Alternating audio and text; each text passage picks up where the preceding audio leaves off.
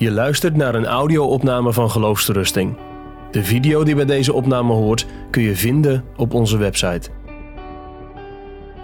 Lezing 5 zijn we aan toe, artikel 3 en 4 van de Dordtse leerregels. En die gaan over de wedergeboorte.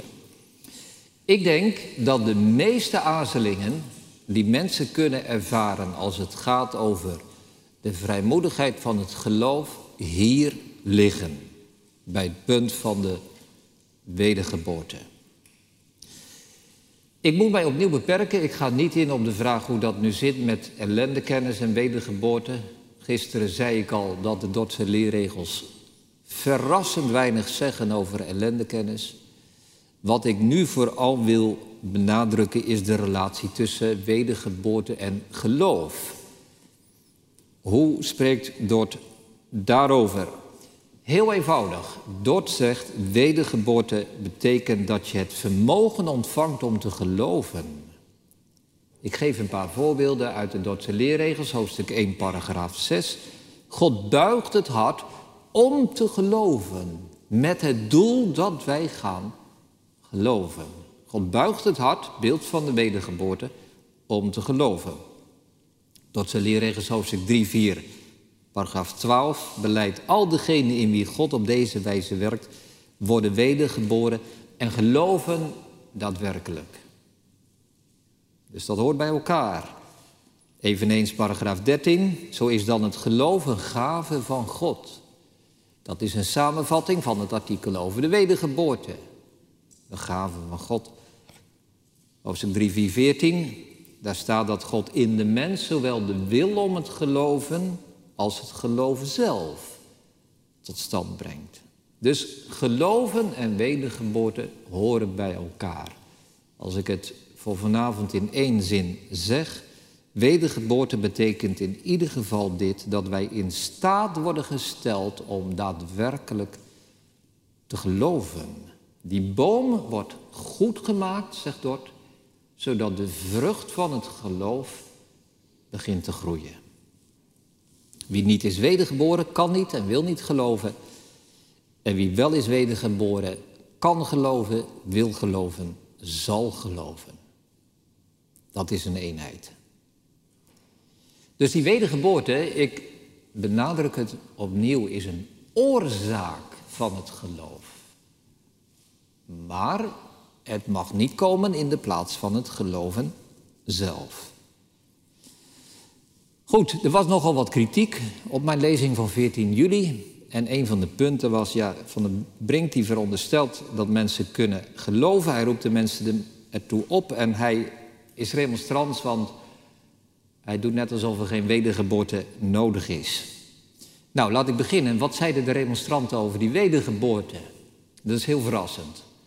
De remonstranten die zeiden iets in hun artikel 3 en Dort had daar geen moeite mee. Dus precies op het punt waar wij nu vaak denken van kijk, dat is remonstrant, zei Dort, fijn dat jullie dat punt tenminste goed verwoord hebben. Ik zal jullie voorlezen wat er in artikel 3 van de remonstrantie stond. Dus niet van de Dordtse leerregels, maar in dat van de remonstranten. Wij beleiden dat de mens het zaligmakende geloof van zichzelf niet heeft, ook niet door de kracht van zijn wil, omdat hij in stand in de stand van de afwijking en van de zonde niets goeds dat waarlijk goed is, zoals in zonderheid het zaligmakende geloof, uit en van zichzelf kan willen, denken of doen. Maar het is nodig dat hij door God in Christus door de Heilige Geest herboren wordt. En vernieuwd in verstand, gevoel en wil en in alle krachten, opdat hij het ware goed recht mogen verstaan, bedenken, willen en volbrengen. Wat was de gereformeerde kritiek op de remonstrantse visie op de wedergeboorte, die was er niet. Dus in de vorige lezing heb ik eerst de remonstranten genoemd en dan de kritiek. Nou, er is geen kritiek te vertellen, want er was geen kritiek op dit punt. Dus ik vraag me dan af, ik kan wel even tussendoor, als, als er nu zo vaak wordt gezegd van ja, wanneer je mensen oproept om te geloven, dan ontken je de wedergeboorte. Dan denk ik van ja, beste collega predikanten of wie het ook zegt, maar wat weet je eigenlijk van de opvatting van de remonstranten en van Arminius. Heb je ooit de remonstrantie gelezen? Heb je ooit de geschriften van Arminius zelf gelezen? Ik vrees dat ik weet wat het antwoord is. Nee. Het probleem van de remonstranten was niet dat zij de wedergeboorte ontkenden, maar dat ze zeiden dat je dat tegen kon houden. Wij zeggen in het aanbod van genade wordt Christus aangeboden. De remonstranten zeggen nee, God biedt ons wedergeboorte aan. En jij kunt beslissen of je dat accepteert of niet. Dus artikel 3 was goed. Artikel 4 van de remonstrantie zeiden zij ja, maar je kunt, je kunt het afwijzen. Dus Dort zei, we voegen 3 en 4 samen. En we, we beleiden de noodzaak van de wedergeboorte. En wij beleiden dat als God de wedergeboorte wil geven, dat wij dat echt niet zullen tegenhouden. Nou, dan komen we bij de Dordtse leerregels zelf. Hoe zit dat dan? Als wij alleen kunnen geloven wanneer God ons het geloof geeft, als wij wedergeboren zijn, moeten geloven en niet kunnen geloven. En daar hebben we weer diezelfde vraag, die we al die lezingen terugzien. Wat is nu Gods bedoeling? Wat is zijn intentie? Wat is de wil van God? Als Hij ons oproept om te geloven, als wij het evangelie horen met bevel van geloof en bekering. Dan kun je wel zeggen, ja, iedereen mag geloven en iedereen moet geloven, maar wat heeft dat voor zin als je niet kunt geloven? Is dat niet heel zinloos? Is dat niet verwarrend? Is het, denk je misschien, is dat niet gemeen van God? Dat Hij mij iets verplicht wat ik niet kan. Je zegt tegen een blinde toch ook niet, joh, jij mag kijken hoor. Je moet kijken. Ik kan het niet. Je zegt tegen een verlamde toch ook niet, je mag opstaan hoor, je moet opstaan. Hij kan het niet. Waarom zegt God dan wel in het evangelie, je mag geloven, je moet geloven, maar we kunnen niet. Wat is Gods intentie daarmee? Dat Hij ons dat bevel geeft. Heel veel predikanten in de gereformeerde gezinten die zeggen, ja, als ik het bevel laat horen aan mijn gemeente dat ze moeten geloven, dan denken die mensen dat ze het kunnen.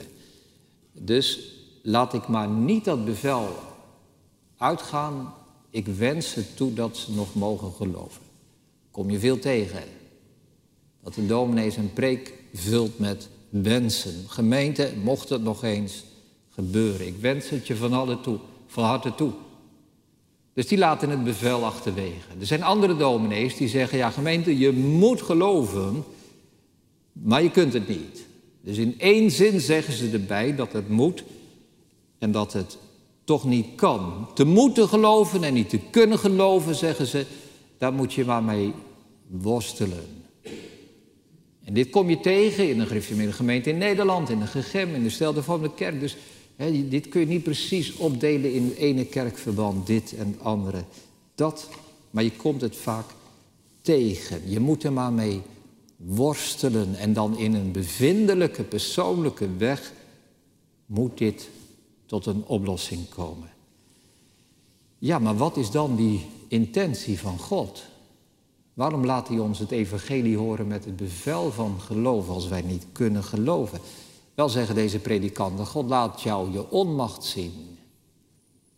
Dan ontdek je dat je niet kunt geloven. En misschien ook wel niet wil geloven. God laat dit jou horen om jouw verantwoordelijkheid des te groter te maken en jou des te meer schuldig te stellen. Weet jullie, als ik dit hoor, dan denk ik, ja, dan als, als dit waar is, dan is Gods intentie dus niet oprecht. En Luther zei, ik haatte God. Op dit punt. God eist iets van mij wat ik niet kan. Ik zou Luther bijvallen. Als God ons de goede boodschap, evangelie, goede blijde boodschap laat horen met de bedoeling dat je extra schuldig wordt, dan is de inhoud van het evangelie gewoon in botsing met de bedoeling en de intentie en de wil van God. Het is alsof je uitgehongerde mensen de heerlijkste maaltijd voorhoudt, zodat ze het zien en kunnen ruiken. En dan vervolgens zegt, ja, hè, nu merk je dat je honger hebt. Of dat je zegt, kijk er maar naar. En als je verhongert is het je eigen schuld. Dat is zo oneerlijk en gemeen. Ik heb erover nagedacht, hè, als dit Gods bedoeling was en ik zou hoorder in de kerk zijn, zou ik nooit meer gaan. Want als ik uitverkoren ben, kom ik er toch wel. En als ik naar de kerk ga, dan zit ik er alleen maar om mijn schuld te vergroten. Als dit waar was, zou ik de eerstvolgende zondag dat ik als predikant op de kansel sta, zeggen: Gemeente, ik hoop dat ik jullie nooit meer zie. En ik zou zielsblij zijn als alle mensen wegblijven. Want ik preek ze het evangelie om hun oordeel te verzwaren.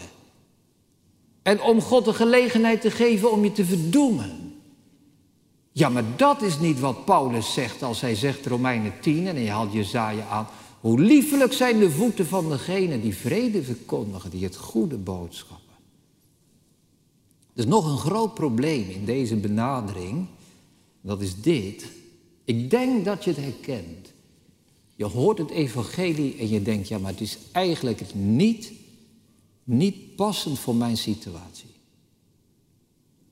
Want het is een mooie boodschap en ik hoor het over Christus die gestorven is. En het is allemaal waar, maar, maar, maar het is een boodschap voor gelovige mensen, voor bekeerde mensen. En ik ben dat niet. Dus het is een soort ziekenhuis, een hospitaal, waar de mensen die kunnen geloven, de bekeerde mensen in worden opgenomen. Maar de echt arme stumpers die niet kunnen geloven, die blijven buiten liggen. En die gaan de dood, die worden niet geholpen.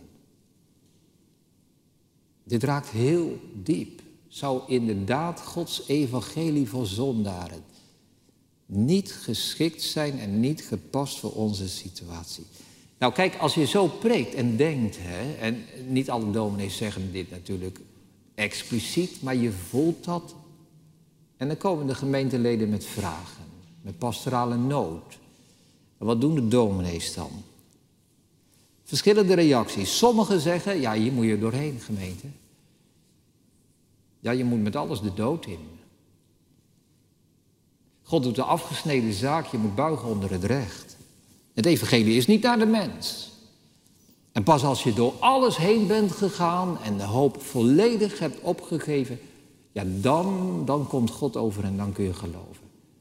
Dat zijn, dat zijn echte hardliners.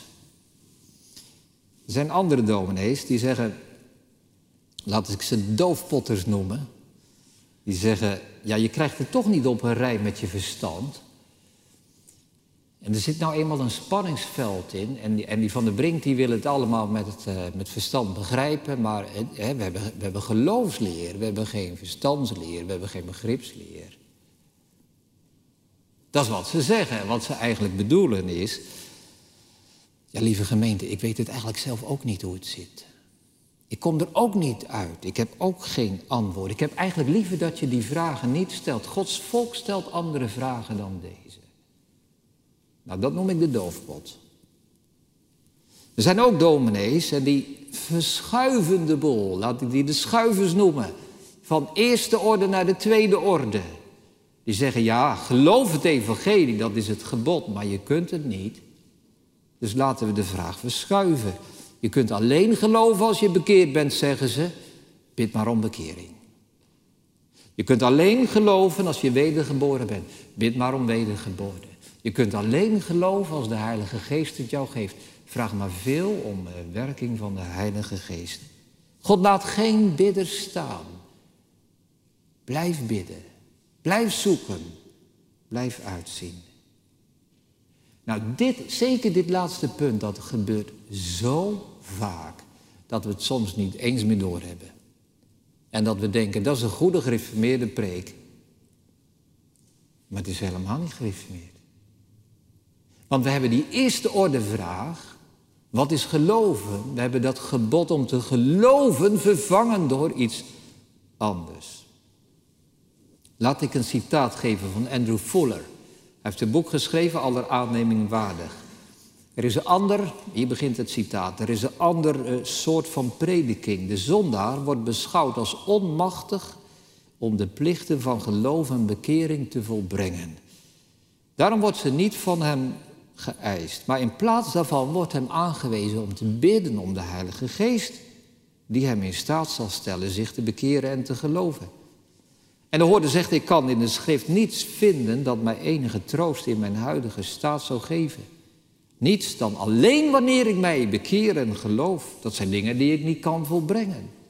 Maar nu heb ik troost gekregen van mijn goede predikant. Nu is mijn hart gerust. Ik ben niet verplicht om onmiddellijk te bekeren, mij te bekeren. En om genade te vragen in de naam van Jezus. Het is daarom geen zonde als ik dat niet doe.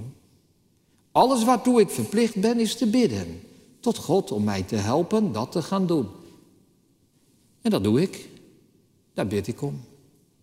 Zo vindt hij, zegt Voeler, zo vindt de zondaar een schuilplaats in het huis van God. Dit bedriegt de ziel. Hij aanvaardt het als een compromis en handelt er zo mee. Hij voelt zich ontslagen van de moeilijke eisen om onmiddellijk nu tot God te gaan door Christus als een geheel onwaardige. Ik vind dit zo'n aangrijpende, verschrikkelijke toestand, want het is levensgevaarlijk. Levensgevaarlijk. Het aanbod van genade wordt aan de kant geschoven, misschien niet leerstellig, maar in de praktijk blijft er niets van over. Heer Jezus zegt in Matthäus 15, u hebt door uw overlevering het gebod van God krachteloos gemaakt. Nou, dat gebeurt er. Het gebod van God wordt krachteloos gemaakt. Kijk om je heen en je ziet de gevolgen, de funeste gevolgen in onze gezinten. Ik stel het niet vast, we kunnen het allemaal vaststellen. Hoe minder aanbod van genade er is, hoe minder geestelijk leven. Waar het bevel van geloof en bekering niet meer klinkt, vinden we nauwelijks geestelijk leven. In de gereformeerde gemeente in Nederland zijn er bijna geen dominees, bijna geen ouderlingen, bijna geen avondmaalgangers, bijna geen gelovigen. Hoe komt dat? Ja, omdat het evangelie er niet gepreekt wordt. Omdat ze bewust tegen het onvoorwaardelijke aanbod van genade zijn. De gereformeerde gemeente en in de herstelde vormde kerk, waar ik zelf bij behoor, zie je hetzelfde. Hoe zwaarder de gemeente, hoe minder geestelijk leven. Dat is niet mijn oordeel, maar dat kunnen we allemaal zien. Ik heb van meerdere oud-gereformeerde gemeenten gehoord dat er avondmaal werd bediend en dat de dominee de enige was die deelnam. En verder helemaal niemand. Terwijl Jezus zegt, de waarheid zal u vrijmaken. Is er dan nog wel waarheid? Als dit de uitwerking is. Kijk, het gaat me niet om de namen van die kerkverbanden. Hè? Maar ik zeg dit wat we allemaal kunnen zien. Hoe minder evangelie, hoe minder leven. Hoe minder het zaad van de wedergeboorte, het evangelie. Hoe minder het zaad wordt gestrooid, hoe minder de groeit. Hoe minder genademiddelen, hoe minder genade. Ja, zegt die man, dominee. In uw lezing was u ook al zo nadrukkelijk. Ik kreeg op, eh, op, op Revo, uh, Web een vraag. Ja, dominee, u gaat er zo met gestrekt been in. Waarom moet dat nou zo fel? Ja, omdat ik diep verontwaardigd ben. Waarom ben ik zo verontwaardigd? Omdat precies dit punt hè, over moeten geloven en kunnen gelovigen in onze Dordtse leerregels staat. Zo helder, zo krachtig, zo duidelijk. En vragen waar mensen soms een leven lang mee worstelen in angst en twijfel. Het antwoord is onder handbereik. En daar word ik zo verontwaardigd over. En dat denk ik ook. Hè. We, mogen, we mogen in onze. Staat me toe dat ik even die frustratie uit. Maar hè, we mogen in de gereformeerde gezinten overal tegen waarschuwen. En we mogen waarschuwen tegen dit en we mogen waarschuwen tegen dat. En als ik dan in mijn lezing, of nu vanavond, waarschuw tegen een beperkt evangelie, dan heb ik het gedaan. Ja, maar ik doe het wel. Want het is levensgevaarlijk als je onder zo'n prediking verkeert. Wat zou een gereformeerde gezin er anders uitzien als ze op dit punt Dort ter harte namen? Want wat staat er? Als het gaat over die vraag tussen moeten geloven en kunnen geloven, hoofdstuk 5, paragraaf 14 zegt: Het heeft God goed gedacht, zijn werk van genade in ons, te beginnen door de prediking van het evangelie. Dus hoe werkt God de wedergeboorte? Door het evangelie. Door het evangelie. Meer middelen zijn er niet nodig. Als het evangelie klinkt, gaat er wedergeboorte plaatsvinden. Vooral in hoofdstuk 3, 4, paragraaf 17 wordt dit heel uitvoerig besproken. Ik zal in eigen woorden dit artikel weergeven. Lees het thuis nog eens in alle rust door. Wat staat er in hoofdstuk 3, 4, 17? God gebruikt voor het natuurlijke leven middelen. Geneesmiddelen, levensmiddelen. En niemand gaat zeggen, ik gebruik die niet. Want als God bepaald heeft dat ik over twintig jaar sterf, dan uh, stop ik nu met uh, brood eten, want hij zorgt. Dat is natuurlijk flauwekul. Wij eten brood en die middelen gebruikt God om zijn raad te doen. Dort zegt, zo werkt God ook met de genademiddelen. God begint het werk en God onderhoudt het werk van genade door middelen. Welk middel? De prediking van het evangelie. De boodschap over Jezus Christus. En God heeft beloofd dat er twee dingen samengaan. Als de dominee het bevel geeft om te geloven, dan beloof ik, zegt God, dat er tegelijk wedergeboorte plaatsvindt. En wij moeten God niet verzoeken door die twee los te maken. De predikant heeft de taak om het woord te brengen en de hoorder heeft de taak om het te geloven. En als wij onze taak doen, gaat het werk van God op zijn beste voort. Dit is wat Dort zegt. Dus als een dominee het evangelie preekt aan dode zondaren, echt dode, onwedergeboren zondaren, en hij vertelt ze over Jezus, en hij roept ze op om te geloven, wat gebeurt er dan? God zegt, dan werk ik met de Heilige Geest. Ik beloof het. Dan werk ik met de Heilige Geest op een voor ons onbegrijpelijke manier, maar hij doet het wel. In de harten zodat mensen gaan geloven. Dus die oproep, die vermaning, die aansporing, dat bevel, zegt Dort, is ontzettend belangrijk. Want als dat gebeurt, belooft God, dan zal ik de wedergeboorte werken. Ja, zeg je, maar niet iedereen die in de kerk zit, wordt ook bekeerd. Er zijn zoveel kerkgangers en de meesten blijven onbekeerd. Ja, maar Luister naar Dotse leerregels, hoofdstuk 1, paragraaf 16. God heeft beloofd om het levend geloof in Christus, het zeker vertrouwen in het hart, de vrede in het geweten in ons te werken door de genade middelen. Dat is geen kansrekening, dat is geen lot uit de loterij. Dat is niet dat je zegt, nou weet je wat, als ik nou drie keer op een zondag ga, dan heb ik anderhalf keer zoveel kans als wanneer ik twee keer ga. Onzin. God werkt het evangelie. En als jij onder het evangelie zit en dat bevel van God hoort, dan belooft hij, dan mogen wij verwachten, zegt Dort, dat hij de wedergeboorte geeft. Want God, denk terug aan gisteren, God heeft maar één doel met de prediking van het evangelie. Niet twee, maar één. Opdat hoorders komen tot het geloof. Maar dan zeg ik er vanavond bij, zorg wel dat je onder het evangelie zit. Smijten geld zei al, als je nat wil worden moet je in de regen lopen. Als je bekeerd wil worden moet je onder het evangelie zitten. Onder de goede boodschap over Jezus Christus. Er staat in Ezekiel 47 een tekst over poelen die tot het zout zijn overgegeven, waar die levende stroom van water niet komt. En John Owen zegt dat zijn gemeenten waar het evangelie niet klinkt. Als jij in zo'n pool zit, moet je daar weggaan. Want word je niet bekeerd. Je wordt bekeerd en wedergeboren door het evangelie. Dus deze zaak van het bevel van het evangelie is geen middelmatige zaak. Ik heb die opmerkingen ook lang zien komen. Ja, goed. Ja, uiteindelijk hè, is het maar uh, dogmatisch gedoe op de vierkante millimeter. Er zijn andere belangrijke punten, zeggen mensen. Absoluut niet waar. Dit is geen gedoe op de vierkante millimeter. Dit is de kern van het evangelie. Want als het bevel van het evangelie niet klinkt, gaat Gods belofte om de wedergeboorte te werken niet in vervulling. Dus een dominee kan een prachtige, bevindelijke preek hebben, of een exegetische preek, of een dogmatische, of een beschrijvende. Maar als hij het bevel niet geeft om te geloven, is hij niet trouw geweest aan zijn roeping om het evangelie te verkondigen.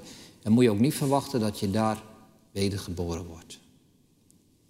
Dus wij vinden opnieuw hier in de Dordtse leerregels een antwoord op onze vraag: wat is Gods bedoeling en intentie? Gods bedoeling is om jou het geloof te geven, om jou wedergeboren te maken. Het evangelie vraagt om geloof, maar het evangelie werkt ook het geloof. Er staat, hè, we kennen de gelijkenis van het zaad dat gestrooid wordt op de akker. Maar als je kijkt naar het Nieuw-testamentische Grieks, dan wordt ook het woord voor zaad, het woord sperma gebruikt.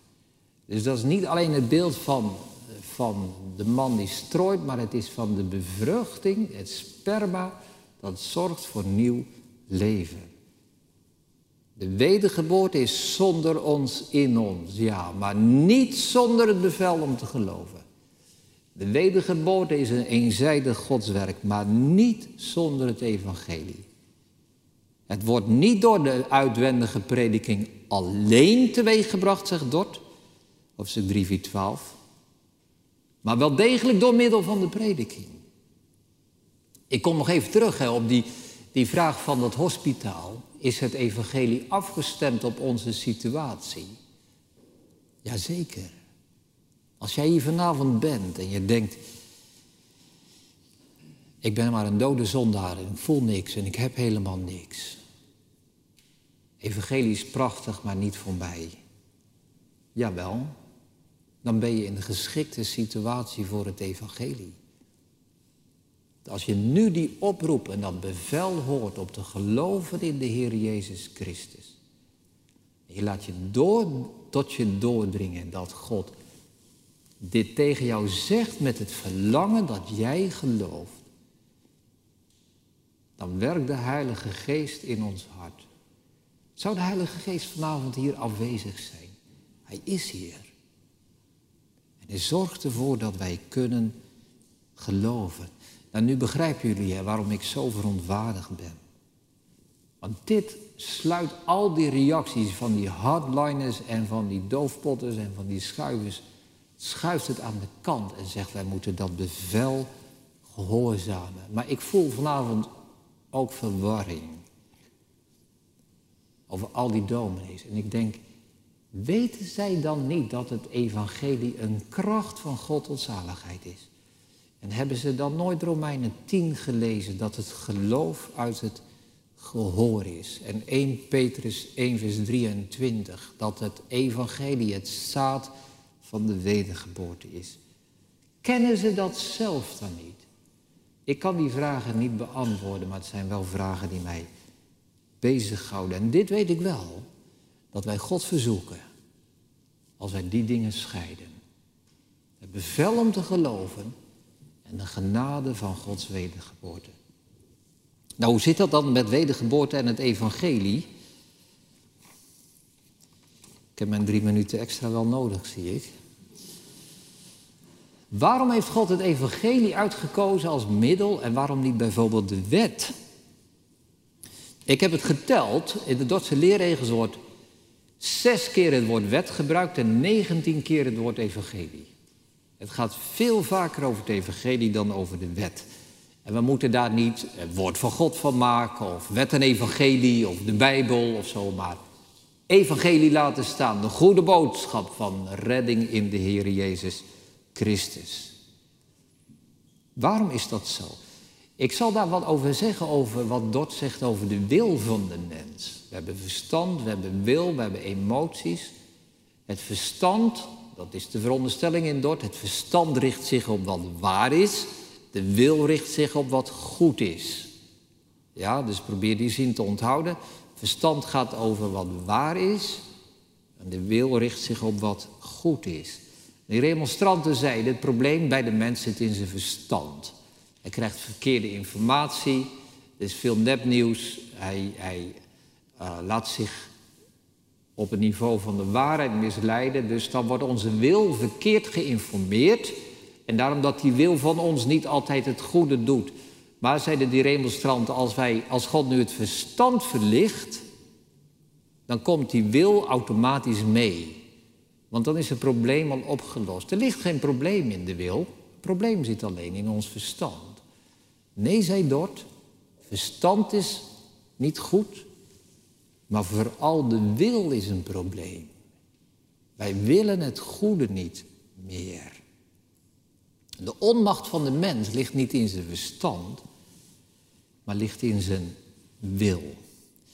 En daarom, dat ze in hoofdstuk 3, 4, 11, God verlicht niet alleen krachtdadig het verstand door de Heilige Geest, maar hij stort in de wil, de wil, ook nieuwe hoedanigheden en maakt dat de wil die dood was, levend wordt. Dat de wil die verkeerd was, goed was.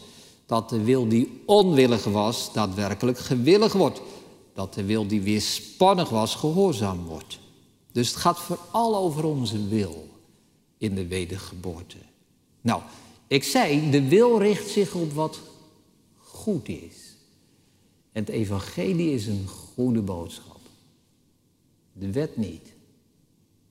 Ja, de wet is goed in zichzelf, maar 2 Korinthe 3 is een bediening van de dood. Als wij de wet horen, is dat voor ons geen goed nieuws, want die wet veroordeelt ons.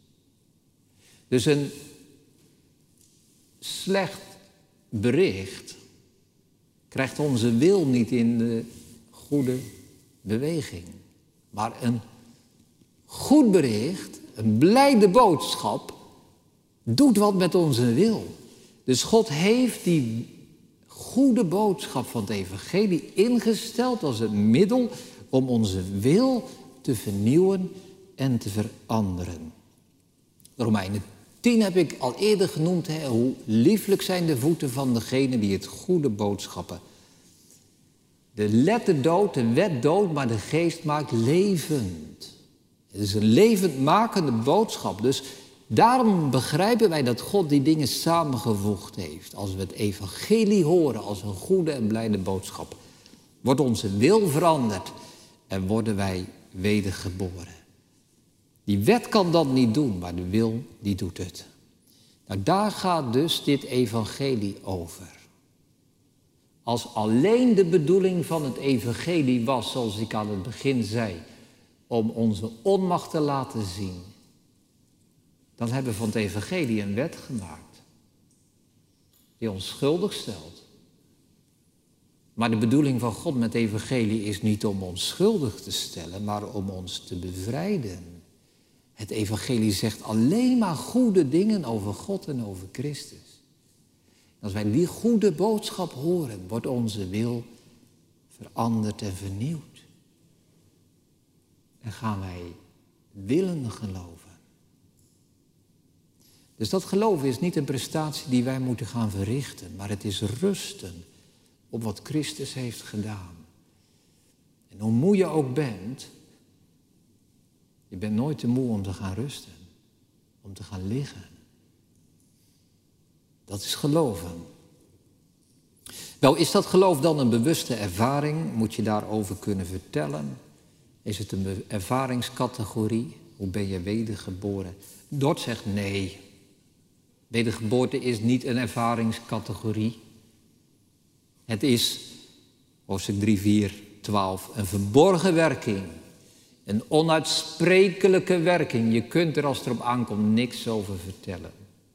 Want het is zo'n mysterie en geheim. Het gebeurt wel, maar niet in die categorie dat wij dat bewust ervaren. Dus Dort die zegt hè, in die woorden, zonder ons, in ons,